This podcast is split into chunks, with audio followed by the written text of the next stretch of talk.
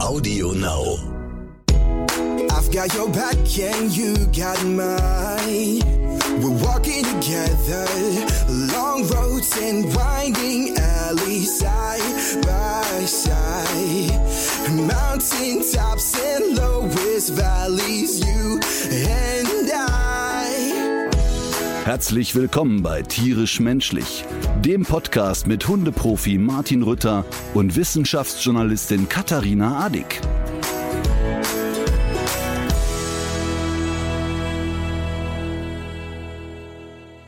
Ey Rütter, ich kann dich nicht mehr sehen, du geisteskrankes Arschloch. Überall muss ich dich sehen, nur nix erzählst du über Hunde. Ist das ein Zitat von, von, von heute, aktuell? Nee, von gestern. Ich habe gestern ein Video gepostet, in dem ein Junge durch den Wald rennt. Es ist ein sehr rührendes Video. Er begegnet einem alten Mann und schenkt ihm ein Einhorn aus Holz. Und zu guter Letzt wird dieser alte Mann abgeführt von Menschen in Ledermänteln. Äh, ein, ein wirklich sehr rührendes Video. Und viele Menschen haben es auch verstanden und fanden es auch rührend. Und ähm, interessant ist aber, dass auch wieder ein paar gesagt haben, was hat das mit den zu tun? Und dann bin ich so zwischen zurückschreiben und sagen, ähm, geh zum Arzt, du Penner. Und auch unflätig zu werden, muss ich wirklich sagen. Also es, also es liegt mir dann wirklich eine Beschimpfung auf der Zunge, weil ich einfach finde, dass man auch nicht alles immer runterschlucken muss. Ich finde auch äh, grundlegend äh, oder grundlegend lebe ich ja so ein bisschen mit der Theorie Dominanz durch Ignoranz. Ähm, und am meisten macht solche Leute es ja kirre, wenn die keine Rückmeldung kriegen. Und deshalb kriegen die auch meistens Ja. keine. Aber manchmal, finde ich, muss man solchen Leuten auch mal sagen, dass sie Arschlöcher sind. Ich finde das auch. Hab ich aber nicht Hast du gemacht. nicht gemacht? Habe ich nicht gemacht. Ich, aber, aber auch deshalb nicht, weil mein erster Impuls das Lachen war. Ich musste so lachen. Über dieses hat einer wirklich dann, du Arschlochpenner, Wichser, Aber wo du schon und da keine bist. Ahnung was schreibt. Aber wo du jetzt gerade da bist, hätte ich mal eine Frage. Und das finde ich, ich finde das auch so lustig. Ich meine, wir haben ja schon mehrmals darüber geredet, aber ich finde so diese Kultur, man geht auf äh, anderer Leute's Profile, um kundzutun, dass man das Profil nicht mag. Das ist doch wirklich absurd einfach. Da ne? gibt's ja so ein- und wir reden jetzt nicht davon, und wir reden jetzt nicht davon, weil da bin ich ja sofort dabei, wenn jemand etwas kritisiert und wenn jemand sagt, hör mal, du bist eine öffentliche Person und das, was du da jetzt gelabert hast, fand ich echt großen Mist, weil Mhm. das ist ja was anderes. Also da, das ist für mich auch fein. Das muss man, finde ich, auch aushalten ein Stück weit. Aber einfach mal Luft holen und beschimpfen ist schon witzig. Da hat der äh, Ricky, Ricky Gervais, der britische Comedian, der hat da einen sehr guten Vergleich in seinem Programm dafür. Ich weiß nicht, ob du das kennst. Das ist so, wie wenn man irgendwie in eine fremde Stadt kommt und man sieht so einen, äh, so einen Zettel irgendwo hängen, dass jemand Gitarrenunterricht anbietet. Man ruft da an und schreit diese Person an, dass man keinen Gitarrenunterricht will und auch nicht braucht. Ich finde, das ist ein sehr treffende, treffendes Szenario dafür. Aber ich habe ähm, ich hab was wirklich sehr Ähnliches erlebt, äh, dann aber live. Da gab es doch kein Internet. Als ich in Australien war, das war 92, habe ich so eine so einen Trip gebucht in so einem kleinen, ich glaube acht Personen Bus. Wir waren aber eben nur zu viert. Meine damalige Freundin und habe ich aber glaube ich schon mal erzählt und ein schwules Pärchen aus dem Ruhrpott. Und die waren aber genau diese deutschen Touristen, wie du dir vorstellst. Also wir sind an einen der faszinierendsten Orte der Welt gefahren, ins australische Outback. Und es ist wirklich, also, also erstmal Punkt eins, wenn du das australische Outback buchst, dann hast du ja zumindest so eine Vorstellung davon, dass es da jetzt, dass dich da kein McDonald's Drive-In erwartet. Also, ne, so, jetzt, also man weiß ja so ein bisschen, wo man da landet. Und ich stand da wirklich mit offenem Mund und war erschlagen von dieser Weite, dieser Schönheit, dieser Faszination. Und die hatten Sorge Und um die hier Schnitzelversorgung oder was? Nee, aber Hein Doof stieg aus und es ist wirklich wahr. Kurze Hose, Tennissocken, Badeschlappen, stieg aus und das erste, was der sagte, boah, hier möchte ich aber auch nicht wohnen. und, und dann denkst du, das kann doch wohl nicht wahr sein. Also erstmal, wer hat dich gefragt? Punkt eins und Punkt zwei, glaubst du wirklich, dass irgendjemand möchte, dass du hier lebst? Also, das ist so schrecklich. Du buchst etwas und ich meine, du buchst eine Reise zu Pyramiden und sagst, ja, aber warum sind die nicht rund? Ich wollte doch runde Pyramiden, ne? Also das ist so absurd. Und, und noch etwas, ich finde es auch so spannend, dass die Leute glauben, weil man Hundetrainer ist und weil man äh, irgendwie da im Fernsehen die Leute einen kennen, dass man sich ausschließlich auf seinem Profil nur zum Thema Hund äußern darf. Weißt du, wenn ich jetzt jeden Morgen aus der Bibel vorlesen würde, einfach weiter scrollen, fertig. Ich finde sowieso diesen ganzen ähm, Massentourismus und auch so diesen ganzen Globaltourismus, ich finde das so deprimierend. Ich bin ja tatsächlich ja auch mal auf Hawaii gewesen und da sind, das war für eine Hochzeit und das klingt jetzt nach einem viel dekadenteren Lebenswandel, als äh, das eigentlich zutreffend ist für mich. Wie gesagt. Weil, nur weil du nicht sagst, dass du mit dem Privatjet da warst. Genau. also ich kann wirklich nur sagen, einmal und nie wieder. Ich kann das überhaupt nicht vorstellen, wie man diese Inselgruppe so romantisieren kann und wie schön und wie toll das da alles ist, weil das, was mir da die ganze Zeit ins Auge gesprungen ist, ist einfach dieser, dieser wahnsinnige Müllberg, den jeder Tourist da hinter sich herzieht. Und man hat irgendwie auch das Gefühl, dass da eigentlich eine sehr schöne Naturlandschaft und auch eine total spannende Kultur mehr oder weniger planiert wurde. Du siehst das den Leuten auch irgendwie an, dass die, die mit diesem Lebenswandel und den mehrfach gesättigten Fettsäuren auch nicht so gut klarkommen. Also ich, ich finde, das hat so eine, das hat so eine Schwere, wenn man da hinreist, deswegen auch. Und es gibt gerade eine Serie, die heißt White Lotus. Die spielt auch auf Maui und da geht's um ein Hotel, ein Luxushotel. Und ich glaube, die Gäste sind so etwa zwei Wochen da. Und jeder hat, also am Anfang sieht alles auch noch irgendwie nach einem schönen Urlaub vielleicht aus aber jeder bringt da sein eigenes Drama mit rein. Und über allem liegt aber auch diese, diese unausgesprochene, schwere Atmosphäre, die ich da auch verspürt habe. Und das ist eine Sendung, also es ist eine Serie, wenn du die guckst, du kriegst Puls, weil du merkst, gleich eskaliert das, gleich läuft das auf so einen ganz schrecklichen Höhepunkt zu. Und äh, es ist super stressig, die zu gucken, aber die ist eben auch wahnsinnig dicht und gut erzählt. White Lotus. Als du gesagt hast, ich, ich kenne eine Serie äh, und das Thema Hawaii, habe ich gedacht, du kommst jetzt mit Conny Reimann. Conny Reimann, ach so, die sind auch da, ne? Ja, die und ich habe ge gestern oder vorgestern noch irgendwo eine Folge gesehen. Ich gucke das ja unfassbar gerne, wenn Conny Reimann im Fernsehen ist, kann ich nicht wegschalten, weil ich weil wirklich ich bewundere den für seine Schlichtheit, aber mit seiner unfassbaren Klarheit, wie der auf die Welt guckt. Und ich finde das einfach großartig, weil der für mich ist er eigentlich so der urwüchsigste Mensch, den ich kenne. Ähm, also wenn der mit Thorsten Legert durch Afrika latscht und alle sind ausgerüstet wie doof und der kommt mit Birkenstocks, der ist wirklich mit Birkenstocks durch die Savanne gelaufen, mit Birkenstocks und einem selbst mitgebrachten Gewehr. Und ähm, der ist so ja so ein Urvieh, ne? Und die leben äh, im, im Prinzip auf Hawaii. Und als die nach Amerika gegangen sind, der konnte ja kein Wort Englisch. Also keins, nicht guten Tag, nichts, nothing. Ne? Und dann ist er dahin und weil der aber so ein Arbeitstier ist, war der sofort überall gern gesehen, weil der einfach alles kann und sehr fleißig und sehr diszipliniert ist. Und ich gucke das einfach Ich habe das noch der, nie gesehen. Jeden Tag was, was machen, ah, was, was machen die denn da eigentlich? Was ist das Geschäftsmodell? Ursprünglich wurden die mal, ja, ursprünglich wurden die mal begleitet als Auswanderer. Die haben also ihre Sachen in den Container gepackt und haben gesagt, wir wandern jetzt in die USA. Warum auch immer. Und er ist halt, ich glaube, er ist Schlosser vom Beruf aber der kann halt alles. Ne? Und der ist auch schon alt, der ist deutlich über 60. Aber ich glaube, dass es keinen Menschen auf der Welt gibt, der mehr Kraft hat als der. Und, äh, und der macht irgendwie, ach, ich, mir fängt, fällt das jetzt auch wieder ein. Das war ja, war das nicht so auch so die erste Generation der Auswanderer? Das ist schon ewig her eigentlich, total, dass das lief. Ne? Total, die sind schon 100 Jahre da. Die Tochter ist inzwischen in den USA verheiratet, ist selber Mutter und so weiter. Aber die beiden, also auch seine Frau, die sind so, ich finde, die sind gut miteinander. Das mag ich total. Und ähm, die sind so umtriebig. Der kam dahin, dann hat er erstmal auf dem Bau gearbeitet und keine Ahnung. Irgendwann hat er mit eigenen Händen so ein Holzhaus gebaut. Aber wir reden jetzt nicht Baumhäuschen, sondern, was weiß ich, wo 30 Leute drin wohnen können. Und der macht einfach alles selber. Und jetzt in der letzten Folge hat er in so einem typischen amerikanischen Schulbus einfach selber den Motor aus und wieder eingebaut und in Einzelteile zerlegt. Und der macht das dann einfach. Und ich finde das ja faszinierend. Ich kann keinen Nagel in die Wand hauen und der Typ macht alles selber. Oder der klettert dann einfach, die Kokosnüsse müssen geerntet werden. Und dann baut er sich eine Konstruktion, wie der dann selber den Baum hochklettert mit 65.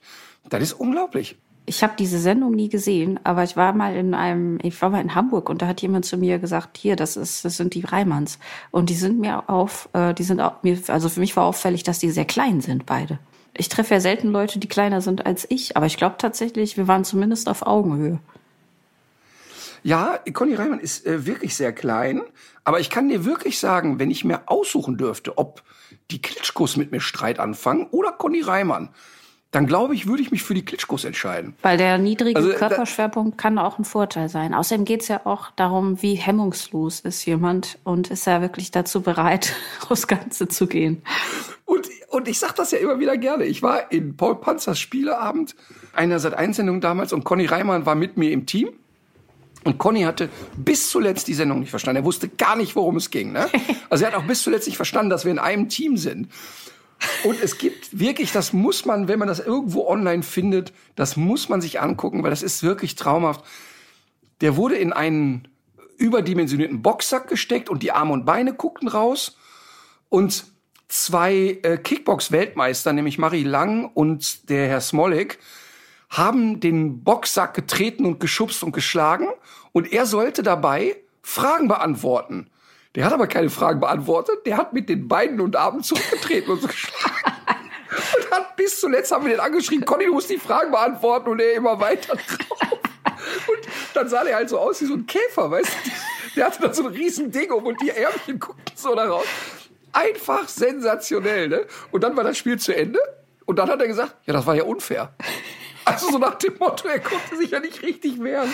Also einfach schwierig verstanden. Aber ich liebe den total und ich habe so einen Respekt davor, wenn jemand, also du guckst ja, ich gucke die Auswanderer, gucke ich relativ oft und meistens sind das ja Leute, wo du als Staat denkst, hör mal, sehr gut, dass die auswandern. Bitte möglichst weit und bitte möglichst lang, wenn es geht. Ne? Und die kommen dann auch immer mit guten Ideen. Also die machen dann eine Cocktailbar auf in einem Hotel was ähm, All-Inklusive anbietet. Oder ein Imbiss im Imbiss. Noch eine heinz Ja, oder ein Imbiss im Imbiss oder ähm, eine, äh, sag ich mal, eine Schneekanone äh, in Grönland oder irgendwie so. Ne? Also ich komme immer oder oder auch sehr gut, sehr sehr gut war auch die Idee äh, Solarium auf Fuerteventura. Uh. Auch, auch eine saugute Idee. Also die haben meistens, haben die wirklich nur durch. Ich kann mich an eine Folge Aber, erinnern, die ich, in die ich auch mal reingeguckt habe. Das war auch äh, Spanien, das, äh, das Reise, das Auswanderziel. Und dann haben die eine Kaffeebar, glaube ich, wollten sie eröffnen, hatten aber selber auch überhaupt gar keinen Plan vom Kaffee machen. Das war Punkt eins. Und äh, das Zweite, was mir noch negativ aufgefallen ist, ist, dass die Leute oft so eine gewisse Arroganz dem Land gegenüber und auch der Kultur gegenüber mitbringen, in das sie auswandern wollen. ja, und das, und das siehst du eigentlich immer, dass die, die es schaffen und dort erfolgreich werden, immer sofort sich anpassen und schnallen, wie die Menschen vor Ort ticken. Und äh, nahezu, ich würde jetzt sagen, gefühlt neun von zehn, die auswandern, machen ja eine Gastronomie auf. Und letztens war wieder so eine Truppe, die haben dann irgendwo eine Schnitzelbude aufgemacht. Und dann spitzt sich ja immer auf die Eröffnung zu. Und hatten die alle Sachen und dann ist ihnen aufgefallen, hör mal, wie macht man eigentlich so ein Schnitzel? Also das heißt, die haben dann einfach da, glaubt man nicht, dass da einer von denen gelernter Koch ist oder zumindest schon mal in seiner Freizeit so ein Schnitzelchen gebraten hätte. Ne? Also völlige Idioten. Und als ich aber damals Conny Reimann und ich habe wirklich auch die ersten Folgen gesehen, habe ich die beiden gesehen und ich habe keine Sekunde daran gezweifelt, dass die sich durchsetzen werden, obwohl der gar kein Englisch konnte. Und inzwischen ist er ja auch dort sein Hotel nennt sich Coney Island, äh, was ich auch sehr lustig finde. Ähm, und der hat ähm, so eigene, ich, ich glaube, so Ketchup-Sorten auf den Markt gebracht, die sogar in USA vertrieben werden und es gab in USA Fernsehspots mit. Ach was. Also er hat es dort zur Bekanntheit geschafft auch. Ja, jetzt nicht im Sinne von in New York, äh, so wie Madonna, aber eine, eine lokale Präsenz auf jeden Fall und die Leute schätzen ihn total für seinen Fleiß und seine deutsche Wertarbeit und so weiter. Ne? Also die mögen den total. Das sind echt, das sind, da muss man wirklich gucken, das ist sau unterhaltsam. Wie bin ich jetzt auf Conny Reimer gekommen? Äh, Hawaii. Ach so, Hawaii. Genau, das Gegenteil ja. von Hawaii ähm, ist gerade Köln, würde ich sagen. Und ähm, du bist aber irgendwo dazwischen, oder? Du bist gerade auf Malle, wenn ich das recht sehe, weil man Nein, sieht nämlich auch schon. Ich sitze tatsächlich wieder. Zu, ah, okay. Ich sitze wieder zu Hause. Aber du siehst an meiner rot verbrannten ja, Nase. Eben. Der feiste oh, deutsche so Sonnenbrand. Schön. Das war so schön. Wir sind Freitagmorgen ähm, relativ spontan losgeflogen, Weil, Achtung, Trommelwirbel, wir hatten darüber gesprochen, dass ich doch zwölf freie Freitage verschenkt hatte in der Firma. Und diesen Freitag war es soweit. Einige Mitarbeiter haben mir auch nette WhatsAppen geschrieben äh, aus Holland. Ähm, manche haben geschrieben, ähm, hör mal, ich habe heute ausgepennt, ein sensationelles Gefühl und so. Also ganz schön. Und ähm, wir sind halt an diesem freien Freitag, ähm, weil wir uns geschworen haben, dass wir das dann genauso machen, ähm, spontan nach Mallorca geflogen und waren dann bis Sonntagabend da. Und wir hatten da wirklich 18 Grad im Schatten, traumhaftes Wetter. Also auf der Terrasse konntest du in der Sonne kaum aushalten. Wunderschön. Ich habe also äh, zweieinhalb Tage lang im Grunde auf dem Golfplatz verbracht, habe äh, spanisches Bier getrunken und habe einfach nichts getan. Wunderbar. Das ist genau dieser fatale Lebenswandel, von dem wir froh sein können, dass sie, dass ihn sich nur wenige Menschen leisten können. naja, komm. Also der Flug hat gekostet 69 Euro. Ähm, ich habe, ich komme ja mit Handgepäck auch vier Monate aus. Hast du CO2-Ausgleich bezahlt? Ich habe CO2-Ausgleich bezahlt und ich habe dafür, ähm, werde ich jetzt sechs Monate nicht zur Toilette gehen. ich habe so eine, ich habe so eine witzige Werbung gesehen. Ich glaube vom Kinderhilfswerk oder so ähm, war das äh, so ganz große Plakate an der inneren Kanalstraße in Köln. Du fährst doch mit dem SUV zum Supermarkt? Fragezeichen dann kannst du ja auch hier mal was spenden. Also so die Idee ist so eine moderne Form des Ablasshandels, ne? dass man die eine Missetat ausgleichen kann. Ja, und gibt's auch eine großartige Nummer von Johann König, der äh, auch beschreibt, wie, wie die Leute mit dem, mit dem SUV zum Bio-Bauernmarkt, äh, Bauernhof fahren oder zum Bioladen. Dort aber natürlich äh, mit dem 500 PS Auto den Elektroparkplatz zuparken ähm, und sich dann die Bio-Banane in Folie einschweißen lassen. Wirklich sehr lustig ist das. Aber noch ein Jutebeutel Ich habe mich ein bisschen wiedererkannt. äh, eigentlich ja, ja. wollte ich auf was ganz anderes hinaus. Denn äh, was ist morgen für ein Tag? Weißt du's? Ja, ist ganz einfach. Wir äh, heute ist ja Montag, wo wir aufzeichnen, also ist morgen ein Dienstag. Morgen ist ein Dienstag und zwar endet morgen die äh, Jagdsaison in Spanien, wo du ja bis gestern noch gewesen bist. Und deswegen ähm, ist auch der Weltgalgo-Tag. Jetzt gibt's ja die merkwürdigsten Jahrestage und Welttage, natürlich auch zu vielen Hunderassen. Den Weltdackeltag gibt es zum Beispiel auch, der ist irgendwann im Juni, glaube ich, oder den Tag des Regenwurms äh, am 15. Februar. Oft weiß man. Wer legt das eigentlich alles fest? Gute Frage. Also jetzt beim Weltgalgo-Tag macht es durchaus Sinn. Wann, warum der Weltdackeltag jetzt im Juni ist, wüsste ich jetzt auch nicht da, aber ich kann das gerne, ich kann das gerne recherchieren. Ich könnte mir vorstellen, dass das inzwischen Julia Klöckner macht. Die hat ja jetzt mehr Zeit. Dass sie dann zu Hause sitzt und sagt, ich beschließe den Weltregenwurmtag. Und das ist sicher auch hoch bezahlt. Oft. Ja, ich wollte, nee, den Welt, genau, den Welt-Nestlé-Tag. Also oft weiß man ja nicht so genau, was diese Welttage eigentlich sollen, aber in diesem Fall weiß man es schon. Und wer in Köln auf der Straße unterwegs war am Wochenende, der konnte es auch sehen. 5000 spanische Windhunde, die Galgus Español, die meisten von denen, auch einige Podencos, waren da unterwegs und, ähm, und, und äh, organisiert wurde dieser Galgo-Marsch von einer deutschen Tierschützerin, die das alljährlich versucht und ähm, die will natürlich darauf aufmerksam machen. Die meisten Hörerinnen und Hörer werden schon mal von der Problematik gehört haben. Wenn in Spanien die Jagdsaison endet mit den Galgos, dann ist äh, die für viele Galgo-Halter der Tag gekommen, ihre Hunde auszusortieren. Also die werden ja für die Jagd eingesetzt, aber auch für Wettkämpfe. Bei diesen Wettkämpfen gibt es hohe Preisgelder, die man mit den Tieren erzielen kann.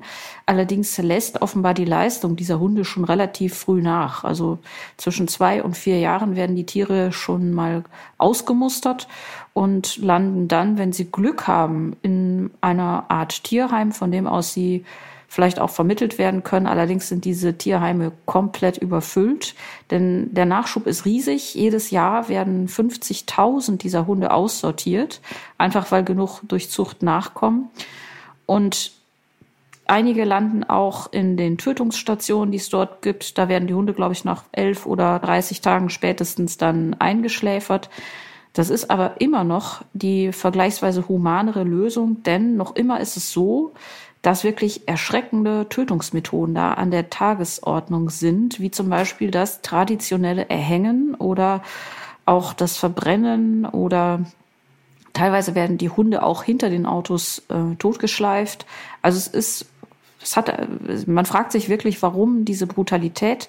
Die Halter schneiden denen dann noch die ähm, Chips häufig raus, damit man sie nicht äh, zurückverfolgen kann. Und jetzt ist es ja in Spanien so, dass sich eigentlich schon vieles tierschutzrechtlich verbessert hat. Wir haben da kürzlich ja auch drüber gesprochen, dass sich da die, die Situation für die Haustiere verbessern, verbessern soll. Aber es gibt offenbar, weil diese Tradition einerseits so stark ist und hochgehalten wird und aber auch, weil es solche handfesten Lobbyinteressen gibt, gibt es für den Stierkampf, aber eben auch für die spanischen Jagdhunde immer noch diese Ausnahmen.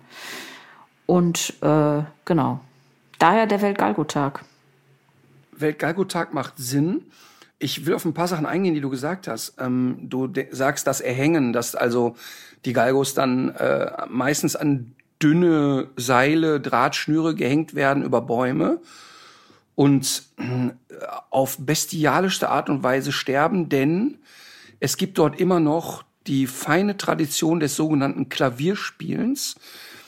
Der Hund wird also so aufgehängt, dass er noch so gerade mit den Hinterbeinen, so mit den Zehenspitzen auf den Boden kommt und dann in Panik so trampelt auf dem Boden. Und der Prozess bis der Tod ist dauert ziemlich lang. Ähm, immer noch werden die auf Vorbahntrassen gebunden, ähm, in Brunnen geworfen und so. Also völlig pervers und absolut geisteskrank. Ich habe ja mal eine Reportage über Galgos in Spanien gedreht. Ähm, man findet diese Reportage immer noch bei RTL Plus in der App. Ähm, die, also ich gebe ja zu, diese App kostet Geld, ich glaube 4,99 Euro oder sowas oder 5,99 Euro. Aber äh, man findet da auch jetzt wirklich nicht nur Temptation Island und nackte Bumsi-Bumsi-Formate, sondern auch vernünftige Geschichten. Und ähm, die ganzen äh, Hundeprofi unterwegs Reportagen sind auch da drin. Und bei dieser Reportage war eigentlich das Bedrückende. Wir haben ja wie immer dann auch viel recherchiert und haben natürlich auch versucht, mit Jägern zu sprechen, weil viele von denen züchten ja auch Galgos. Und wir haben versucht, mit Züchtern und Jägern zu sprechen und die sind, die tauchen natürlich alle ab. Wir haben dann über eine holländische Frau, die dort ein Tierheim oder einen Tierschutzverein über Galgos oder mit Galgos betreibt, die eine Kooperation mit denen hat und sagt, ich kaufe den Jägern für 10, 20 Euro die aussortierten Hunde ab. Ähm, dann werden die zumindest nicht misshandelt und ich muss dann gucken, wenn die krank sind, dann muss ich die ja einschläfern lassen. Ansonsten versuche ich die zu vermitteln, weil diese Hunde meistens extrem sozialverträglich sind. Es gibt da meistens keine verhaltenstechnischen Probleme, außer dass die jagen wie Sau. Und über sie haben wir einen Kontakt bekommen zu einem Züchter und einem Jäger. Und der hat, war bereit, vor Kamera und auch mit offenem Gesicht und mit allem uns seine Hunde zu zeigen. Und ich habe selten etwas Verblödeteres getroffen als diesen Menschen. Denn er, er, also der, der stand vor uns. Diese Hunde sind alle mit Anabolikern behandelt. Die haben Muskelpakete hinten, die völlig äh, hypertrophiert. Also das ist wirklich wie bei einem Bodybuilding-Wettbewerb bei Menschen. Ähm, und der erzählt wirklich mit Tränen in den Augen. Er liebt seine Hunde und das ist das Größte für ihn. Das sind Familienmitglieder und, und, und, und, und. Und hat eine selbstgebaute, so eine Maschine, wo die lernen, ein Kaninchenfell zu ziehen und so weiter. Ne? Und erzählte das wirklich, dass du denkst, ach krass, und, und, und wirklich so mit voller Empathie und so eine, ja, und was passiert jetzt hier mit, wie geht's denn mit den beiden weiter? Äh, ja, die bringe ich heute zu Madame sowieso. Ja, was machen die? Ja, die gebe ich ab. Ja, warum? Ja, die sind drei. Ja, aber es sind doch deine Familienmitglieder. Wieso gibst du den ab? Ja, aber die funktionieren ja nicht mehr. Also äh, völlig Panne in der Birne, mir, mir zu erzählen, dass er da irgendwie Familienmitglieder hat. Und habe ich ihn gefragt, ob er, wenn er, wenn er jetzt äh, erleben würde, dass vielleicht seine Frau, der hat ein sehr traditionelles Rollenverständnis, ähm, seine Frau jetzt den Abwasch nicht mehr so richtig beherrschen könnte, ob er sie aussetzen würde oder ob seine Kinder, wenn sie irgendwie vielleicht nicht mit anpacken im Haushalt und so. Und ich will jetzt nicht sagen, dass er spontan Nein gesagt hat. Also, äh, also auch da konntest du sehen, dass er immer so eine Sekunde drüber nachdenkt. Also ein richtig blödes Arschloch, ne? Und interessant ist aber auch, du sagst, die werden bei den Wettkämpfen nach zwei, drei Jahren rausgenommen aus den Wettkämpfen und die werden zur Jagd eingesetzt. Nicht mal drei Prozent der Galgos, die dort in Jägerhänden sind, werden ernsthaft zur Jagd genutzt. Also die wirklich eine Aufgabe, sondern eher zu den Showwettbewerben. Und jetzt kommt's.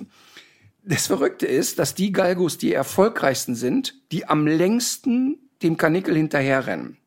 Das bedeutet, eine Jury misst, wie lange bleibt der dran und wie lange rennt der hinterher. Jetzt rennt der Hund, also die ersten Male, wenn er den Wettkampf betreibt, also die machen die fit, die machen äh, Hochkrafttraining, Schnellkrafttraining und so weiter und so fort. Und die ersten Male ist so ein Hund sehr unerfahren. Bedeutet, der rennt einfach dem Kanickel blind hinterher und zwar ziemlich lang. Und je länger er hinterher rennt, je höher wird er prämiert. Jetzt ist es aber so, dass der verblödetste Hund nach dem zehnten Jagdimpuls merkt, warte mal, die ganze Zeit hinterherrennen macht keinen Sinn. Ich kürze den Weg ab. Das heißt, er fängt dann an, eine intelligente Strategie Die Kurven zu, zu schneiden, solche Sachen. Kurven zu schneiden oder an gewissen Stellen mal abzuwarten Ja. und dann erst loszurennen und dann gehen die raus, weil die dann als blöd gelten und nicht erfolgreich, weil sie nicht lange nachhaltig jagen. Ich habe ihm versucht, das zu erklären, dass das ein Akt von Intelligenz ist und dass der Hund da eine Lernkurve zeigt. Das war dem nicht zu vermitteln, war nicht möglich. Also da geht's wirklich nur ums Geschäft und da geht's um Geld verdienen. Und weil diese Hunde dann keinen Wert mehr haben, werden die entsorgt. Und das Kranke ist, das habe ich ihn auch gefragt, ähm, warum denn die Misshandlungen? Und dann hat er ganz klar gesagt, das sei früher für ihn auch normal gewesen, aber davon distanziert er sich total. Und das hat uns auch die Tierschützerin gesagt. Er gilt als einer derjenigen, die wirklich die Hunde immer bei ihr abgeben. Das ist natürlich immer noch bescheuert, aber es ist immerhin nicht aktive Misshandlung sozusagen. Aber was ist das, was dahinter steckt? Ist das irgendwie so ein, äh, ist das so eine verquere Tradition, die gar nicht hinterfragt wird? Und und es ist es ist ja wirklich eine sadistische Art, die Tiere zu zu töten. Also um zu zeigen, dass zu welcher Brutalität man irgendwie in der Lage ist, sozusagen. Auch. Macht. Es ist Machtdemonstration. Wie so oft der Umgang mit Tieren Machtdemonstration ist. Der Elefantendompteur, ich behaupte, nahezu jeder Reiter hat auch, ob er bewusst oder bewusst, diese Freude darüber, Macht auszuüben über ein 600 Kilo schweres Tier, zu sagen, ich entscheide, was dieses Tier macht. Und das ist ja bei Hundeleuten auch oft der Fall.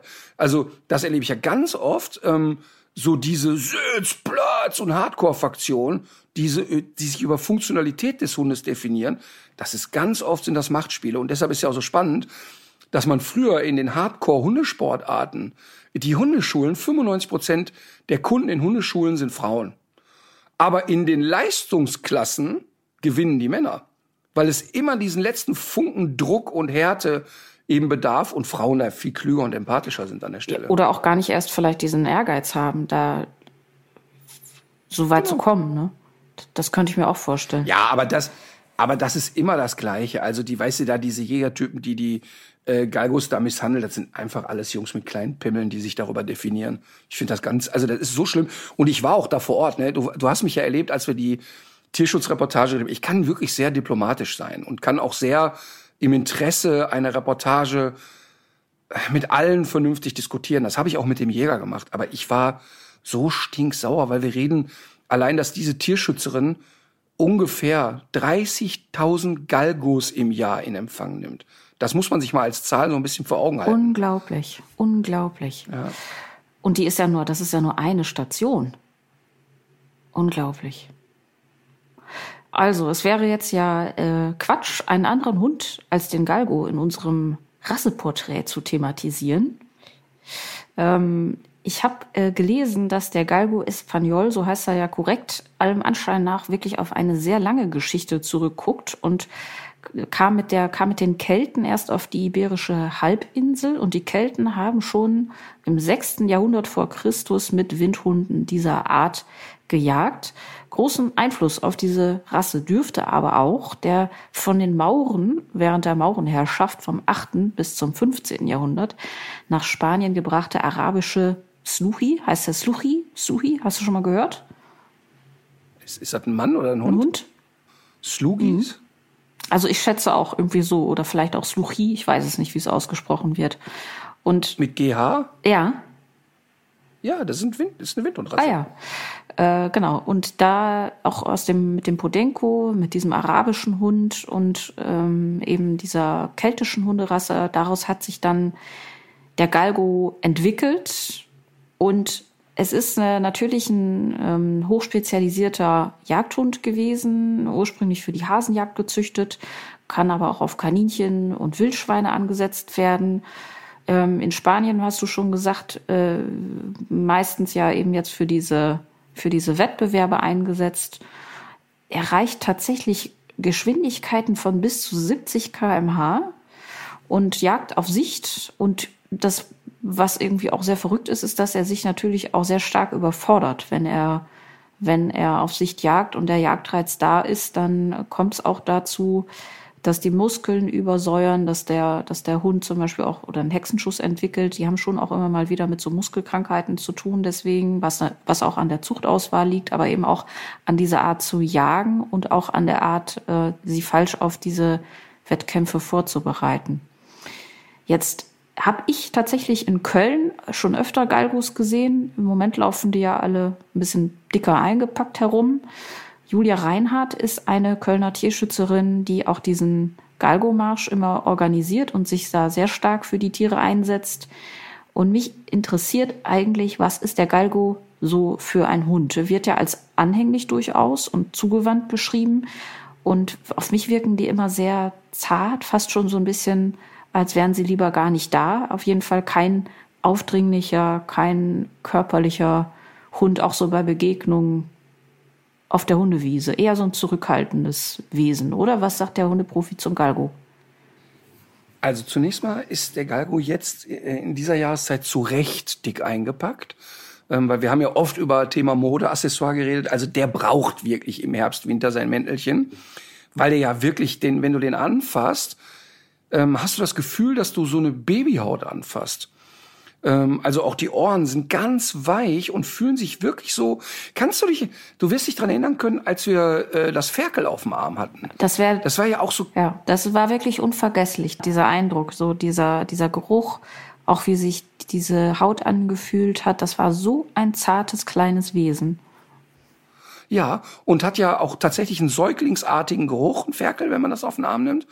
Ähm, und, und so ein bisschen wie ein, wie ein sehr frisches Ferkelchen fühlen sich die Galgos an. Und ich glaube, dass das auch eins der Geheimnisse des Galgos ist. Die Leute lieben es, den Galgo anzufassen. Also das ist wirklich, und die sind halt sehr schmusig. Das ist, sagen wir mal, vielleicht nur noch das italienische Windspiel ist, ist katzenhaftiger. Ähm, aber der Galgo ist wirklich im Haus unglaublich angenehm. Also das ist kein Hund, der randaliert äh, obwohl sie ja sehr dynamisch sein können, ist das auch ein Hund, der sehr, ich sag mal, äh, schnell in den Sparmodus schalten kann. Also die liegen einfach viel, die, die meisten Galgos, die ich kennengelernt habe, sind wahnsinnig verschmust. Aber du hast gesagt, die sind im Park, wirken die ja eher so ein bisschen zurückhaltend. Ja, also oft sieht man die so mit so eingeklemmter Rute und so, die machen einen extrem schüchternen Eindruck. Ja, und sehr häufig ist das ein anerlernter Prozess. Denn achte mal darauf, wenn du ähm, Windhundartige, egal jetzt ob Galgo oder wen auch immer, untereinander spielen siehst, dann ist das wahnsinnig dynamisch, dynamisch, dann ist das rüpelig, dann ist es ein Hin- und Hergeflitze und so weiter. Also sehr ausgelassene Spielkultur haben die sogar.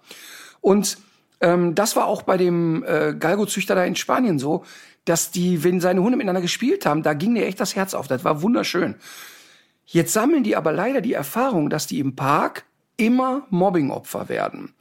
Denn du musst dir so vorstellen, durch die verbogene Wirbelsäule, die haben ja, die sind ja ein Teil oder ein Geheimnis der Geschwindigkeit ist ja die, wie, sag ich mal, ein bisschen beim Geparden etwas deformierte Wirbelsäule, die sich zusammenziehen kann wie eine Feder und aufschnellen kann. Das heißt, dadurch sind die hinten so ein kleines bisschen überbaut manchmal und wenn die entspannt gehen, hängt die Rute sehr tief unten, wirkt schon fast eingeklemmt. Und das hat zur Folge, dass der Galgo sehr häufig im Park gemobbt wird. Das heißt, der kommt so angeschlendert, ist ganz zufrieden mit sich und andere Hunde, besonders jüngere Hunde, die gerade so in der heranwachsenden Phase sind, sagen, ach, guck mal, da, guck mal da, die Memme, den jagen wir jetzt mal. Es kommt dann nicht zur Verletzung, weil der Galgo in aller Regel schneller ist als alle anderen. Aber du musst dir vorstellen, der geht immer wieder in den Park und ich vergleiche das wirklich gerne damit, du gehst jeden Morgen in den Park und aus heiterem Himmel rennen dir fünf Leute mit dem Knüppel hinterher. Du schaffst es immer bis zum Auto und dir ist nie körperlich was passiert. Aber das führt ja nicht zu Selbstbewusstsein und nicht zu, oh, ich bin so gerne hier. Ne? Das heißt also, dass die oft die Erwartungshaltung haben, boah, wenn andere Hunde kommen, ist das Kacke. Ähm, deshalb sind die auch bei Hunden, die, die sie gut kennen und denen sie vertrauen, auch anderer Rassen, ganz ausgelassen und, und viel fröhlicher auch so. Ne? Also das heißt, dieses Zurückgenommene, was du da beschreibst, ist wirklich häufig ein Resultat der Erfahrung, die sie, die sie gesammelt haben. Das heißt eigentlich auch schon wieder eine Form von Qualzucht, weil im Grunde sind die ja auch im Opfer ihrer, ihres Körperbaus und sind eigentlich so in ihrem Sozialverhalten dadurch auch ganz schön eingeschränkt. Ja, ich würde jetzt nicht so weit gehen Qualzucht, sondern ich würde eher sagen, dass da Dialekte aufeinandertreffen. Das haben wir ja bei Rassen sehr unterschiedlich, dass ähm, aufgrund ähm, optischer Kriterien Kommunikationsmissverständnisse entstehen. Also der Klassiker, der Rottweiler früher mit kopiertem Schwanz. Hunde mit kopierten Ruten sind statistisch häufiger in Beißereien verwickelt als Hunde, die einen Schwanz haben, weil er körpersprachlich ambivalent ist. Ich habe das mit Mina, meiner Golden Retriever Hündin, immer erlebt. Sie stand ja auf so Macho-Rüden, das fand die immer toll. Und da gab es so einen Rottweiler Rüden, und das hat sie auch bei anderen Rottweiler Rüden oft gehabt, der kommt dann so im Imponiertrab und ich merke schon, wie bei ihr die Ohren hochgehen. Und dann guckt die an dem vorbei und denkt, ja, Schwanz eingeklemmt, was ist mit dem denn los? Das heißt, die weiß ja nicht, dass der Schwanz weg ist. Die denkt, der ist eingeklemmt. Also hat die im Kopf, ja, vorne groß Schnauze, hinten nichts dahinter, ja, komm mal selber klar, mit so einem Typen spielt die nicht. Hat die keinen Bock drauf. Jetzt ist die aber so selbstbewusst, dass sie sagt, ich muss dem aber auch keinen überbraten, der interessiert mich nur nicht. Aber Hunde, die noch selber in so einer Findungsphase sind, die mobben doch relativ schnell andere. Das heißt, eigentlich ist der Galgo Espagnol im Spiel mit anderen Hunden sogar sehr ausgelassen. In der Welpengruppe zum Beispiel oder Junge-Gruppe, die sind dann vielleicht erstmal schüchtern aufgrund des Rassismus, was Welpen so haben. Ähm, aber sobald die auftauchen, sind die echt sehr lebhaft und sehr, sehr nett. Also ich mag diese Rasse sehr. Ähm, für mich scheidet sie natürlich aus aufgrund des extremen Jagdtriebes. Ähm, also alles, was sich schnell bewegt, aber dann feuerfrei. Und weil sie so schnell sind, sind da auch mal ganz schnell 500, 800 Meter überbrückt. Ähm, deshalb scheidet er für mich aus. Und für mich ist ja ein Hund, der im Regen eine Sinnkrise kriegt, das, das ist für mich halt einfach nichts. Aber, aber so vom Verhalten her sind die wirklich empfehlenswerte Hunde, kann man nicht anders sagen. Jetzt gibt's ja auch in Spanien ähm, auch Tierschutzorganisationen, die versuchen, da irgendwas, äh, also dieses, dieses Problem in den Griff zu bekommen. Und eine Sache, in die jetzt doch viele ihre Hoffnung stecken, ist verrückterweise eine Image-Kampagne, nämlich, dass man den Galgo wieder mit anderen Augen sieht. Jetzt gibt's immer mehr Städter, die sich den Galgo, also die zum Beispiel aussortierte Galgos auch adoptieren und die dann eben auch in einer Stadtwohnung halten und damit in den Park gehen. Und auch hier sieht man das ja auch, dass die meistens an der Leine äh, auch in Städten gehalten werden. Wie ist das denn jetzt eigentlich? Also wenn sich jetzt jemand so ein bisschen in diese Rassebeschreibung äh, reingelesen hat und, und denkt, ach, eigentlich sind da ganz viele Sachen dabei, die ich eigentlich gut finde an einem Hund und ich könnte mir das schon ganz gut vorstellen. Du hast ja schon gesagt, Jagdtrieb. Jetzt gibt's ja kaum eine kaninchenverseuchtere Gegend als Köln. In jeder Grünfläche springt ja irgendwas weg. Äh, ist das überhaupt möglich, mit einem Galgo ohne Leine im Park unterwegs zu sein irgendwann? Gibt es ein Training, dass eine Trainingsmöglichkeit ist, irgendwie in den Griff zu bekommen? Also, also erstmal ist der Galgo auf jeden Fall ein Hund, den man auch in der Stadt etablieren kann und der auch in einer Wohnung gut und sehr, sehr gut zu halten ist. Ähm, das, das muss man wirklich immer wieder betonen. Also, äh, das ist ganz klar. Was man beim Galgo, also erstmal um die Frage zu beantworten, ist es möglich, dass man mit dem Galgo durch den Grüngürtel läuft oder durch den typischen Stadtpark, den man so in jeder Stadt hat, ohne ein Risiko einzugehen? Die Antwort lautet nein. Äh, das Risiko ist deshalb wahnsinnig groß, weil die große Distanzen überbrücken. Also ich sag nochmal, der Golden Retriever, der rennt an dem Kanickel 80 Meter hinterher und sagt, oh, der ist aber schnell. Und dann buddelt er halt ein Loch. Ähm, das ist auch nicht schön, aber die Gefahr hält sich in Grenzen, ähm, statistisch zumindest. Ne? Ähm, das geht beim Galgo nicht und deshalb würde ich den Galgo, also ich jetzt, würde ich als eher unwahrscheinlich ansehen, dass er frei läuft in einer Grünanlage. Trotzdem habe ich viele Galgos im Training, die wir sehr wohl abgeleint haben, um sie zu beschäftigen. Und die waren bei dieser Beschäftigung sehr konzentriert. Und der Galgo ist ein Hund, der keine Wiederholungen liebt. Der mag nicht 30 Mal das Gleiche tun. Und natürlich kommst du da auch nicht an mit Platz auf einer feuchten Wiese und dem ganzen Schwachsinn. Aber Sichthetzen bedeutet, ich bringe allen Windhundartigen immer sehr schnell bei, ein echt verlässliches Bleib, dass du dem sagen kannst, Bleib ist wirklich Bleib dann setze ich den irgendwo hin, bleib, geh mal 200 Meter weg, hab eine Reizangel in der Hand und an der Reizangel ist dann von mir aus in dem Fall beim Galgo würde ich immer ein Tuch nehmen, irgendwas, was flattert, was Fellähnliches. Und dann bleibt er und ich fuchtel ein bisschen mit der Reizangel. Irgendwann kriegt er das Signal, dass er losbrettern darf. Dann kommt er angeschossen. Da muss man aber sehr konzentriert sein. Der darf den nicht in die Leine der Reizangel rasen.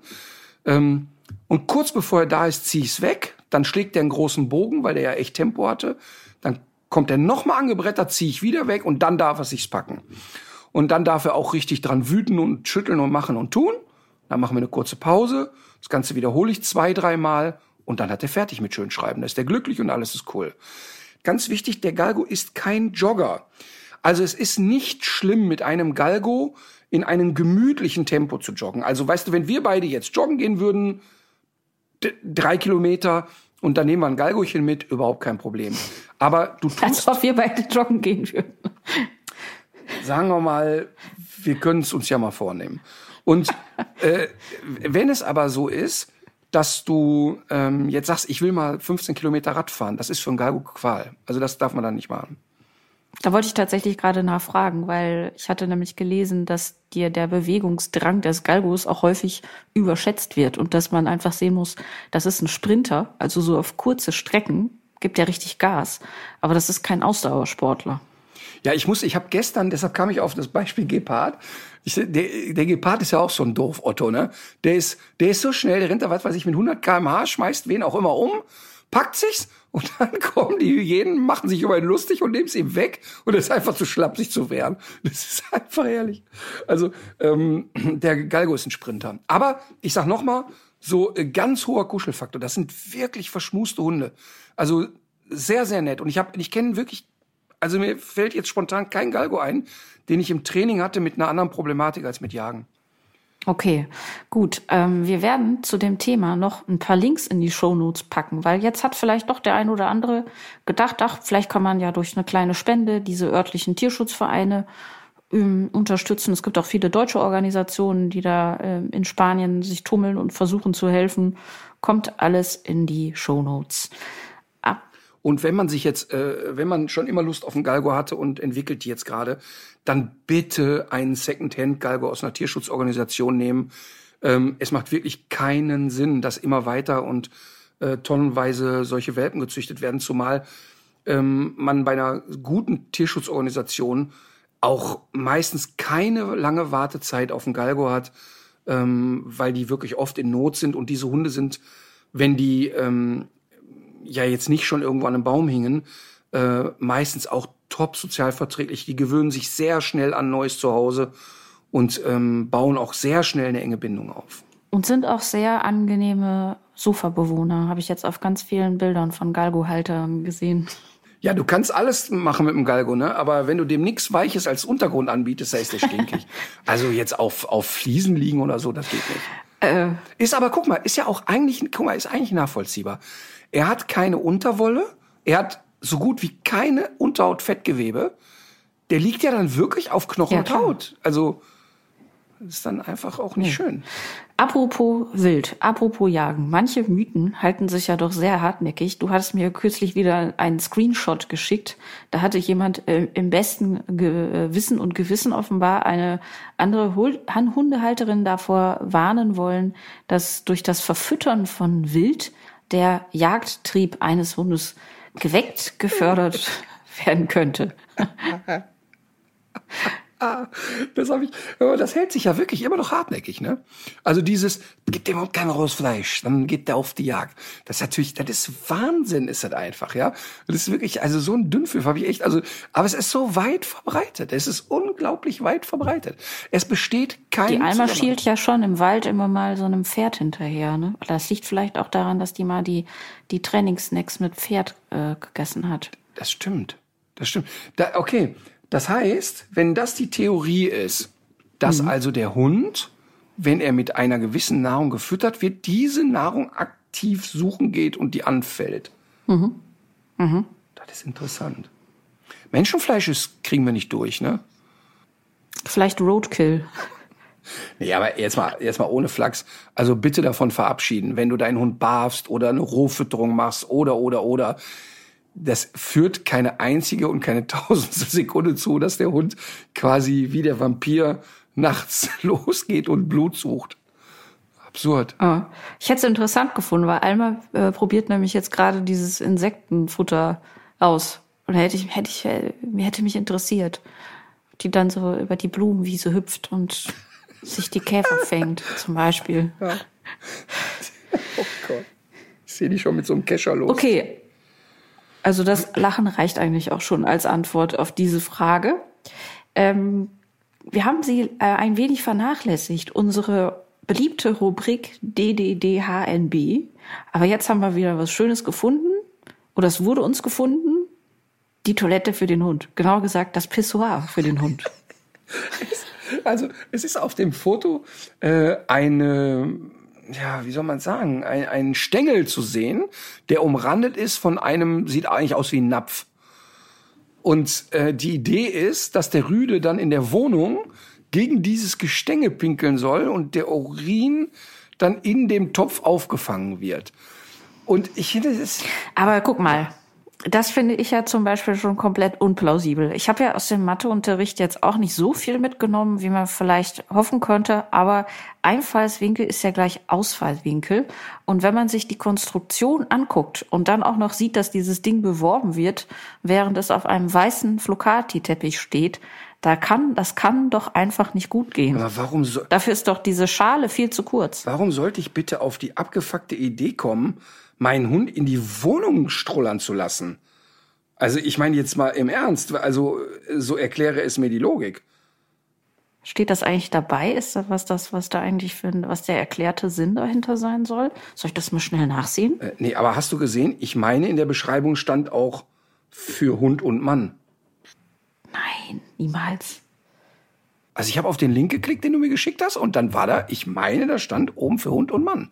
Und ich meine, das finde ich natürlich dann herrlich, ne? Wenn Frauchen sozusagen eine Art Plastikpinkelbaum für Härchen aufstellt, also das ist dann Endstadium.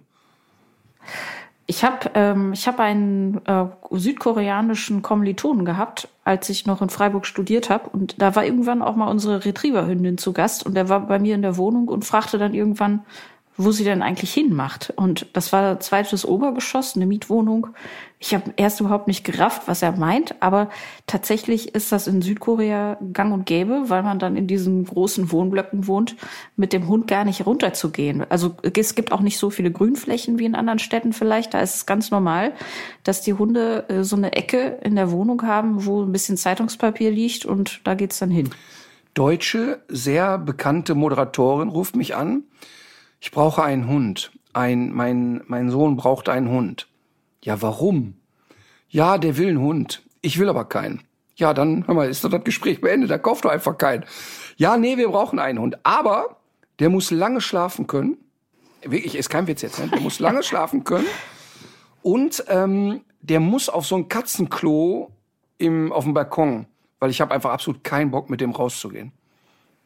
Das kann man Nein. sich mal vorstellen. Und Das war wirklich auch alles ernst gemeint, das oder? meinte die vollkommen ernst. Und wenn ich den Namen sagen würde, was ich aber niemals tun werde, unter Androhung von Folter nicht, ähm, wird auch jeder sagen, okay, passt. Also das ist wirklich, äh, wirklich, wirklich gaga. Was da für Wünsche kamen, das kannst du dir nicht vorstellen. Es wurde übrigens ein Hund gekauft. Ähm, der der Ex-Mann übrigens rief mich an ähm, und, und maulte mir ins Ohr auf eine aber sehr nette und charmante Art und Weise, du musst ihr das ausreden, du musst ihr das ausreden. Ähm, es, ist, es wird furchtbar. Und dann äh, schaffte sie sich eigenmächtig einen Hund an und es wurde furchtbar. Es wurde sogar sehr furchtbar. Nein, also ist, also nochmal, kannst du mal in die Beschreibung gucken, steht da jetzt für Hund und Mann? Hundeklo, Hundetoilette, Welpentoilette, Trainingsunterlage, Indoor-Hundetöpfchen, Hundetraining, Rasenmatte für kleine Hunde. Da steht überhaupt nichts davon, dass das auch durch Menschen. Ich meine, wie soll das auch gehen? Warte, Nein, ich klicke es nochmal was an. hast du dazu fantasiert? Guck mal, da oben steht doch, oben drüber steht, Pipi Urinalmatten für Hunde und Männer, Zubehör, saugfähig, neue Generation. Nein. Pass auf, ich schicke dir jetzt den Screenshot. So. Das ist vielleicht noch mal eine Werbung für ein anderes Pro Produkt, was dir aufgrund deiner ureigenen Algorithmen Ja, ja, angeboten wird. Pass auf, Mir aber nicht. ich, ich schicke dir das jetzt. Das würde mir jetzt zu denken geben. Ja klar, ich bin im Algorithmus gefangen, Urinalmatten für Männer, natürlich.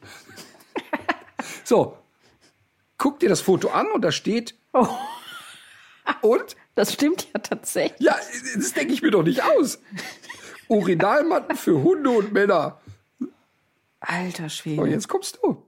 Und dann habe ich aber vor Augen, wie der Vater knüppeldicke nach Hause kommt und auf allen Vieren gegen diesen Plastikbaum pinkelt.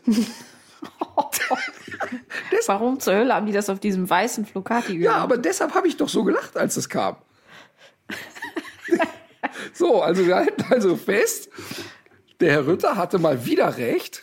Dieses Gerät ist auch für die Männer. Aber jetzt wird's dann doch ein Erfolgsschlag. Übrigens, dieser Denkfehler heißt äh, Bestätigungsfehler, ne? dass du immer denkst, dass du recht hast, weil du merkst dir die Momente eben besonders gut, in denen du recht hattest. Die Momente, in denen Frau Adik recht hat, die verschwinden wieder aus deinem Gedächtnis. Das ist der Punkt. Äh, Eine Sache fällt mir jetzt aber noch ein, über die wir noch sprechen sollten. Du hast, mh, du bist mal wieder Opfer von privaten, ambitionierten Paparazzi geworden, oder? Ich, äh, wirklich, ich, äh, also, es macht mich inzwischen so aggressiv, ne? Ich möchte das nochmal allen deutlich sagen. Jeder, wenn du eine Person siehst, die du aus dem öffentlichen Leben kennst und die du gut findest, geh da einfach hin und sag Guten Tag. Ist es okay, wenn wir ein kurzes Foto machen?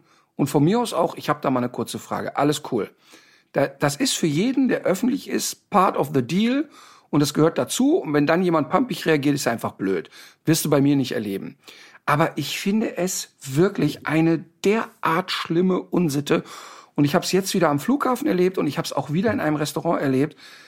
Ich finde das so unerzogen und so dreist und so schlimm, dass Menschen, du merkst dann natürlich in der Peripherie, du sitzt an einem Tisch und du merkst, okay, links am Tisch bricht die Hysterie aus. Und alle stupsen sich an, alle ziehen die Handys. Jeder guckt noch mal im Internet, ist er das wirklich? Und dann geht das los. Mit, man positioniert sich, man tut so, als wenn man sich gegenseitig fotografiert, aber man fotografiert nur den Nachbartisch. Oh, scheiße. Man fängt Ja. an zu filmen, äh, stellt das Handy an die Blumenvase, drückt auf Aufnahme. Es ist wirklich so doof, weil du kriegst es dann ja auch nicht mehr aus dem Kopf. Ich sitze dann da und ich kann es dann nicht mehr abschalten. Und ich merke, dass echt die Wut in mir hochkommt, weil ich denke, ey, das ist total okay, wenn wir plaudern. Es ist wirklich in Ordnung und es ist auch, nie bin ich da pampig. Aber es ist doch so übergriffig, dass du da wie so ein Tier im Zoo ausgestellt wirst. Und ich verstehe die Leute auch nicht. Ich, und vor allen Dingen, ich möchte auch darüber gehen und sagen, hört mal, ich sehe euch. Es ist ja nicht so, dass ihr unsichtbar seid. Ich sehe euer Verhalten. Ich weiß auch nicht, warum mich das so stört und so extrem triggert. Aber es wird immer mehr, habe ich das Gefühl in mir, dass ich dann immer schlechter darauf ab kann. Und, und vielleicht ist es aber Ich auch, kann das gut nachvollziehen. vielleicht ist es auch so ein Ungerechtigkeitsempfinden, weil ich ja weiß, dass ich auf eine nette Ansprache und, und ein angesprochen werden, auf können wir ein Bild machen, immer, immer entspannt reagiere und nicht nur gespielt entspannt, sondern ich kann das verstehen und wir machen das und das gehört alles dazu. Und ich finde das dann so Aber das ist doch- abgefuckt, ist wenn das doch- so heimlich passiert. Ja, aber das ist doch wirklich völlig indiskutabel. Also man auch auch überhaupt, dass man dass man dieses dieses äh, Spionierende dabei, dass dass du das sind ja dann auch Bild- und Tonaufzeichnungen, die von dir heimlich gemacht werden. Also das geht ja wirklich gar nicht. Was machst du denn dann eigentlich? Also bist du jetzt rübergegangen beim letzten Mal oder hast du versucht es zu verdrängen? Also, sagen wir mal so, ich ich habe früher konnte ich dieses, ach, ich rutsch mich mal einmal so ein bisschen rum und sitz mit dem Rücken zu denen und dann ist gut und konnte das dann auch früher eigentlich besser ab. Inzwischen kann ich es nicht mehr ab. Ich gehe dann. Also ich verziehe mich dann. Ja, ähm, es ist, äh, ich kann das schlecht beschreiben. Es ist so übergriffig irgendwie. Ich kann es auch, weißt du, und ich meine jetzt mal im Ernst. Es passiert ja, es ist ja nix, wo ich sage, oh Gott, wenn das einer sieht. Ich sitze ja da nicht nackt äh, äh, am McDrive-Schalter. Gut, ich meine, wer dich schon mal essen sehen hat. Der weiß, es ist ein Spektakel. Nein, und nochmal, es geht gar nicht darum, ähm, ich habe mal an irgendeinem Autorastplatz irgendwie ins Gebüsch gepinkelt. Und da habe ich auch irgendwie mit dem Reinhard drüber geredet, wie, was ich so glaube, wie das wäre, wenn so ein Foto mal auftaucht. Wäre mir scheißegal. Wäre mir einfach egal. Es gibt nichts Dramatisches, was ich da mache, sondern es ist so ein bedrängt werden. Ich, ich, ich habe so das Gefühl, jemand dringt dann so in meine totale Privatsphäre und dann heimlich ein. Das ist wie, ein- das ist wie so sich reinschleichen irgendwo. Weißt du? Also das, ich glaube, das ist es. Das ist so diese, diese Heimlichkeit, die aber so offensichtlich ist. Also das ist ein unangenehmes Gefühl. Und eigentlich mit allen Leuten, mit denen ich rede, die äh, auch mal in der Öffentlichkeit stehen oder so, ähm, die empfinden das sehr ähnlich. Die sagen alle durch die Bank weg, ey, anquatschen gar kein Problem, hinterher schleichen richtig blöd. Also das ist ja auch nicht weiter erklärungsbedürftig. Und was da jetzt abgesehen von dem Moment, in dem es passiert, ja noch dahinter steckt, das geht ja danach noch weiter. Das sind ja Aufnahmen, die dann ja auch genutzt werden. Also du wirst in dem Moment ja auch noch benutzt dafür, dass die sich dann, weiß ich nicht, irgendwie Aufmerksamkeit kriegen für diese Aufnahmen. Ich habe jetzt vor kurzem erst bei Instagram diese Reels entdeckt. Und das machen ja viele Leute auch irgendwie so, um Zeit zu vernichten, dass sie da diese ganzen Videos nach oben schieben. Und ich weiß gar nicht, was da bei mir los ist, was mir da immer so reingespült wird ich sehe da auch ganz viele äh, Videos von irgendwelchen prominenten Schauspielerinnen und Schauspielern, die ganz offensichtlich nicht gefilmt werden wollten, die da aber laufen, weil sie dann, die, die sind irgendwie über die Straße gegangen, haben sich ein Eis gekauft, sonst was, also das, was man sonst eben auch von diesen äh, Paparazzi-Fotos kennt, das wird jetzt einfach mit jedem scheiß Handy, werden solche Aufnahmen gemacht. Die haben so überhaupt gar keinen Unterhaltungserklärwert oder irgendwas. Ähm, man zeigt damit einfach nur, dass man diese, diese Person getroffen hat und das reicht offenbar schon um irgendwie millionenfach geteilt zu werden. Ich check das überhaupt ja, nicht. Ja, und dann gibt's natürlich diese ganzen Diffamierungs- äh, äh, Schlichtheitszeitungen wie die Bildzeitung, die ja aktiv dazu aufruft. Also die haben, die haben eine Nummer, wo du also kriegst 500 Euro für ein Foto, was du da hinschickst, wo irgendjemand in einer komischen Situation zu sehen ist. Und ich sag nochmal, mir geht's wirklich gar nicht darum, dass mir eine Nudel im Bad klebt. Das ist mir alles scheißegal. Aber in dem Moment sitzt du da und ach, Du, sagen wir mal, oder, oder anders. Ich habe gestern, äh, äh, war, war ich Golf spielen und am Nachbartisch saßen Leute, die deutsch waren und sehr intensiv geredet haben. Ich habe ja alles mitbekommen, was sie geredet haben. Jetzt habe ich aber zwei Möglichkeiten, damit umzugehen. Variante eins ist, ich drehe mich um und starr die an und guck denen aktiv zu. Ähm, oder ich habe sogar drei Möglichkeiten. Oder ich nehme mein Getränk, gehe rüber an den Tisch und sag, boah, ist total interessant, was ihr erzählt. Kann ich mich dazusetzen? Oder ich mache einfach mein Zeug. Und mein Zeug machen ist ja das Logischste eigentlich in dem Moment. Aber selbst wenn diese Leute jetzt nicht öffentliche Personen sind, wie würden die finden, ich drehe mich um und fange an, die dabei zu filmen? Das, das muss ja jeder nachvollziehen können, dass das, dass das nicht erwünschtes Verhalten ist. Ja, natürlich. Ja, aber, natürlich. aber es weißt du, ich glaub, es steht ein äh, aber, aber das, die Tatsache, dass die das heimlich machen, zeigt ja auch schon, dass sie wissen, dass das kein erwünschtes Verhalten ist. Ja, aber es ist auch ein Stück weit so dieses, ja, wie? Der ist doch, ist doch öffentlich, mit dem, der muss das doch aushalten. Und das ist das, was mich auch so stört. Ne? So diese Geisteshaltung. Jemand ist im Fernsehen oder was weiß ich, woraus der irgendwie bekannt ist. Und damit tritt er all seine Rechte ab in den Gedanken dieser Menschen. Und das ist einfach nicht der Fall. Das ist einfach nicht der Fall. Und genauso muss es auch mal okay sein, was ich aber nie mache. Aber es muss ja auch mal okay sein, wenn jemand sagt, hör mal, ich habe jetzt einfach keinen Bock. Das muss ja auch in Ordnung mhm. sein. Ja, genau. Ja, das habe ich ja auch schon ein paar Mal gesagt. Bei dir ist es ja so, du bist ja dadurch, dass die Leute so positiv auf dich zugehen und du ja meistens auch gut drauf bist, ist das für dich ja meistens keine problematische Situation, so eine Begegnung. Aber das muss ja auch nicht für jeden zutreffen und es gibt einfach keinen, es gibt keinen Anspruch darauf, dass jemand, den man jetzt vielleicht durch eine Fernsehsendung oder äh, durch andere Arbeit, äh, durch künstlerische Leistung irgendwie toll findet, dass die einem auch zur Verfügung stehen müssen. Ich meine, wie bizarr ist das denn? Aber egal, lange Rede, kurzer Sinn. Was ich also damit sagen will, Leute, wenn ihr mich irgendwo seht und ich sollte angezogen sein, dann sprecht mich ruhig an und wir halten auch ein Pläusche und wir machen ein Foto und alles, was geht aber bitte nicht dieses Pseudo-Heimliche. Wenn es wirklich gut gemacht und heimlich ist, dann ist mir auch noch scheißegal. Weil du es einfach nicht mitkriegst. Ja, oder wenn, also das zum Beispiel, wenn sich jemand bei mir am Privatgrundstück die Mühe machen würde, auf einen Baum zu klettern, um in den Garten rein zu fotografieren, was übrigens ein strafrechtlich relevantes Thema wäre, ähm, mhm. das Aber nicht dazu berechtigt, ihn abzuschießen. So viel muss äh, auch dazu erwähnt sein. Ach, ich würde aber mit dem Golfschläger probieren. Ähm, aber das zum Beispiel wiederum fände ich lustig. Also wenn das passiert, dass da jemand bei mir da vor der Tür im Baum hängt, das fände ich saukomisch. Wie treffsicher bist du mit dem Golfball eigentlich jetzt mal abgesehen vom Golfsport an sich? Also wenn du jetzt den Reiher am Teich stehen sehen würdest und du wärst so, sagen wir mal, 20 Meter entfernt? Also äh, sagen wir mal so, ich glaube, der Einzige, der das kontrollieren kann, wäre Tiger Woods. Ja, ja gibt's ein aber weil es so ein, so, ein, so ein dünner Vogel ist. Bei einem dickeren Vogel wäre es ich glaube, dass Tiger Woods in seiner Glanzzeit hätte man ihm sagen können, welchen Wirbel er treffen soll am Hals.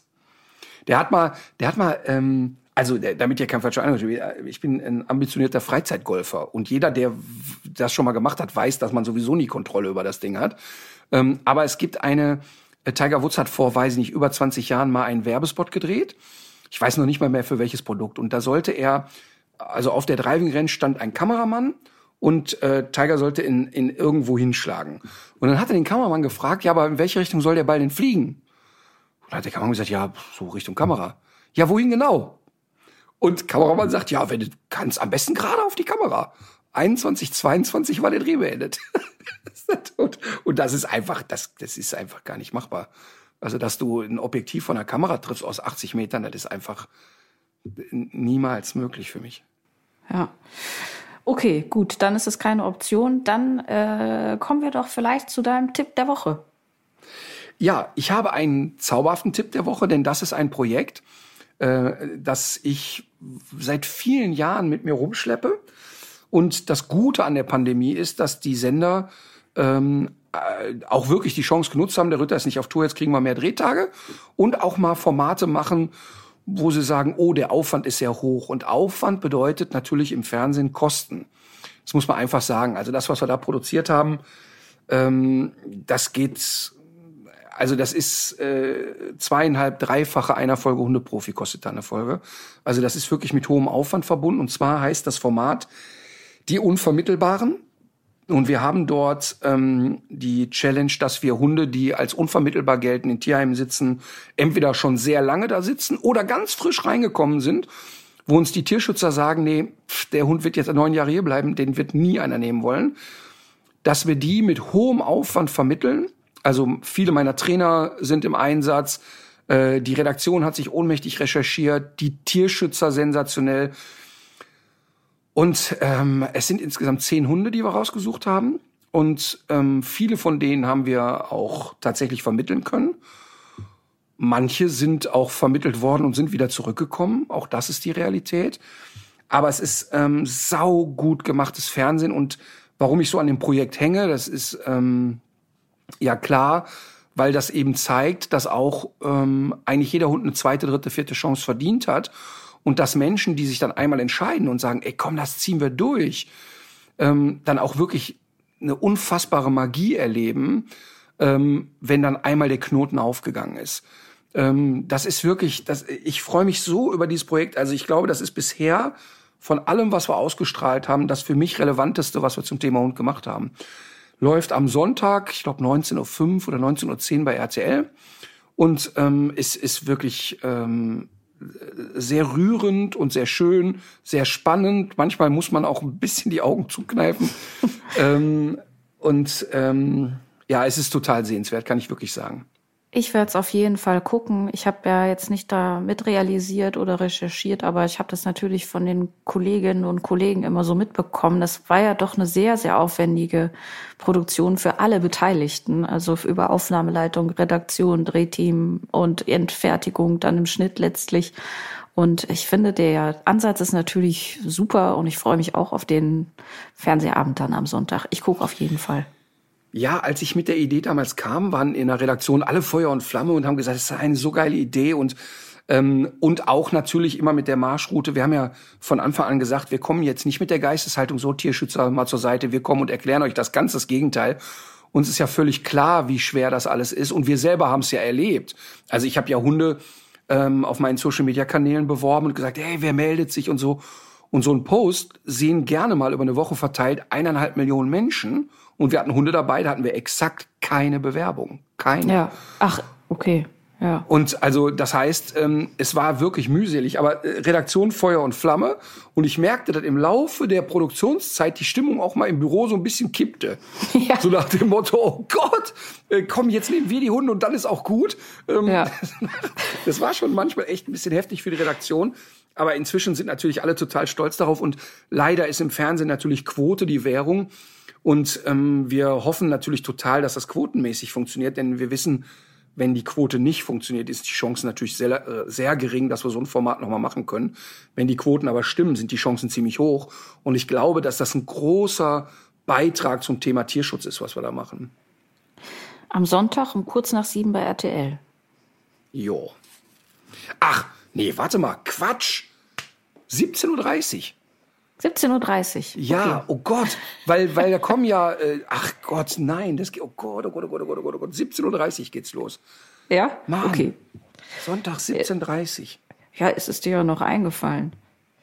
Mein Tipp, äh, wir beide hatten uns ja auch so ein bisschen ausgetauscht über das Thema Geschichtsvergessenheit, egal ob es jetzt sogenannte Spaziergänger sind, die die äh, Maßnahmen gegen die Corona-Epidemie mit dem Dritten Reich vergleichen und sich gelbe Sterne anheften oder ob es Leute sind, die dich dafür kritisieren, dass du am äh, Gedenktag dich ähm, eben entsprechend positioniert hast.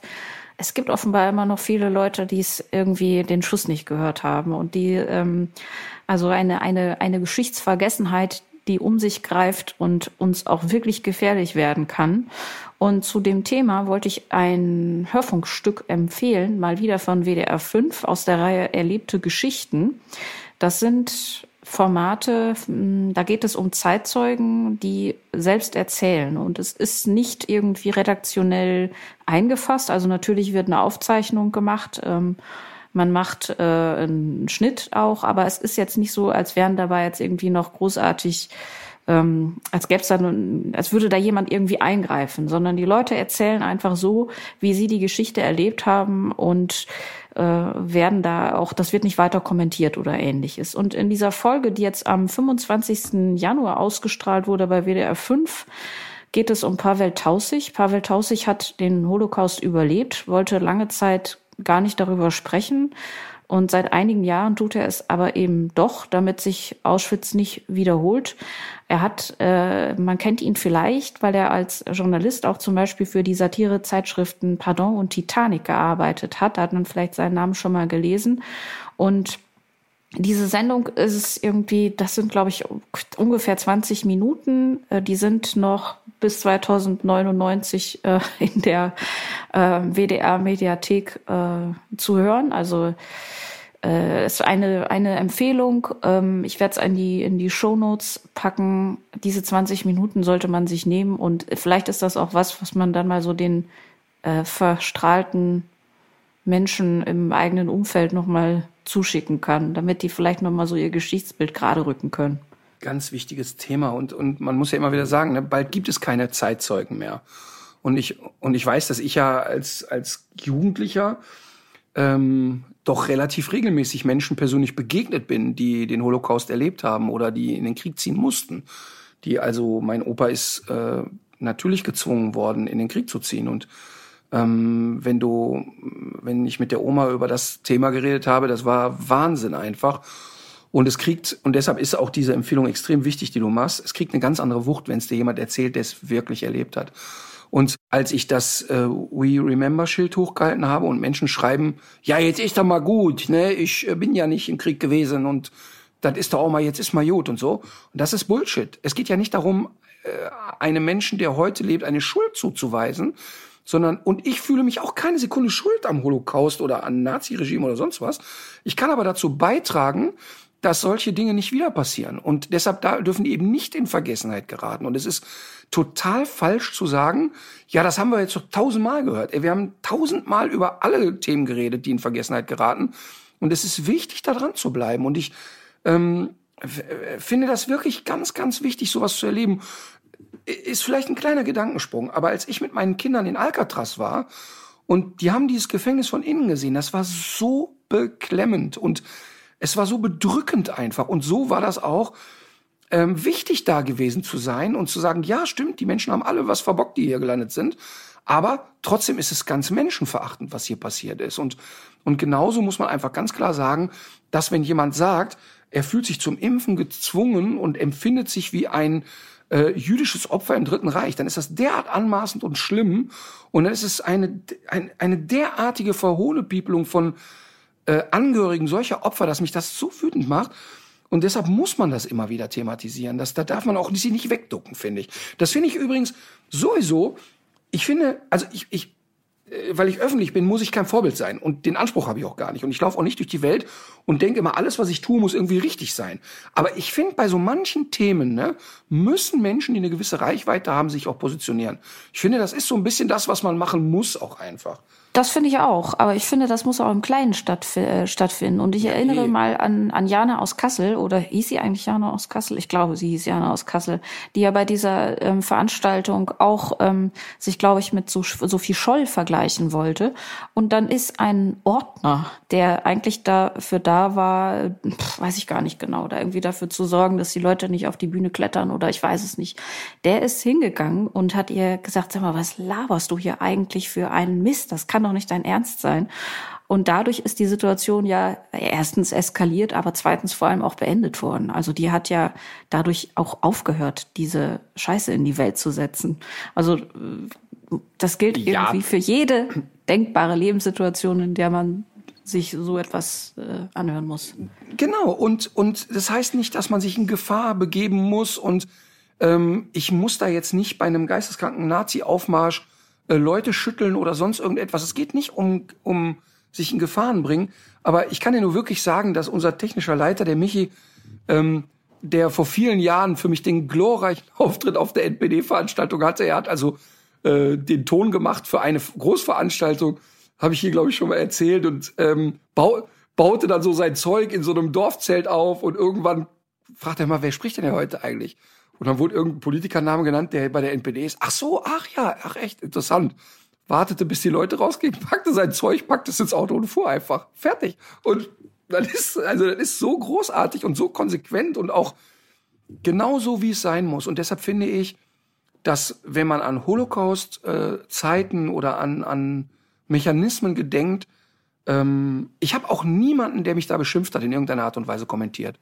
Einfach mhm. blockiert und auf Wiedersehen. Sehr gut. So, das wäre auch noch so ein Tipp. Hier gibt's noch oben drauf. Dann fang du doch mal mit deiner Musik an. Ja, ich, äh, der Romantiker ist wieder durchgebrochen. Ich weiß nicht, vielleicht habe ich das Lied auch schon mal empfohlen. Ähm, und zwar äh, ist es ein Lied von Danger Dan und heißt Trotzdem.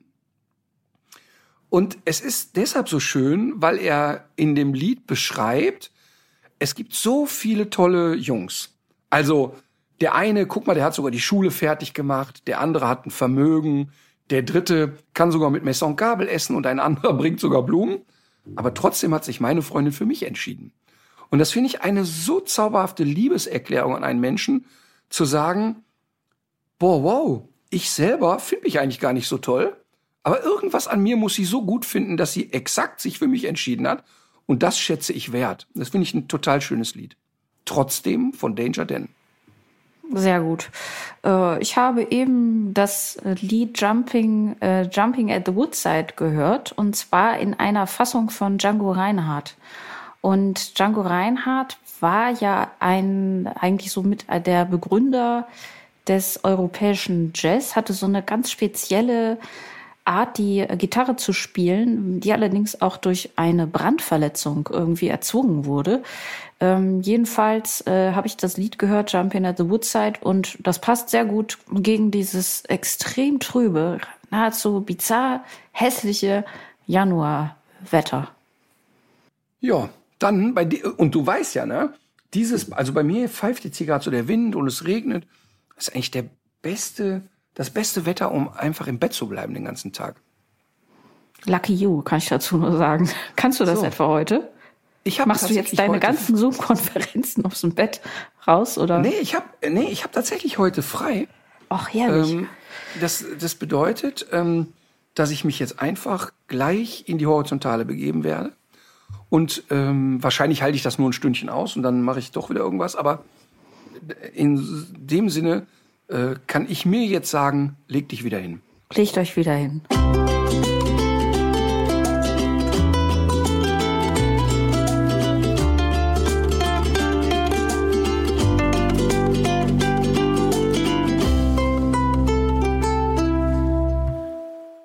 So Leute, das war's jetzt mit tierisch menschlich, aber damit ihr die Zeit zur nächsten Folge gut überbrücken könnt, haben wir hier noch einen Podcast-Tipp für euch.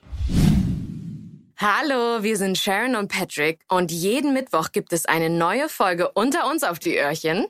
Lust auf einen Blick hinter die Kulissen einer täglichen Serie und spannende Backstage-Geschichten? Dann hört rein. Audio Now.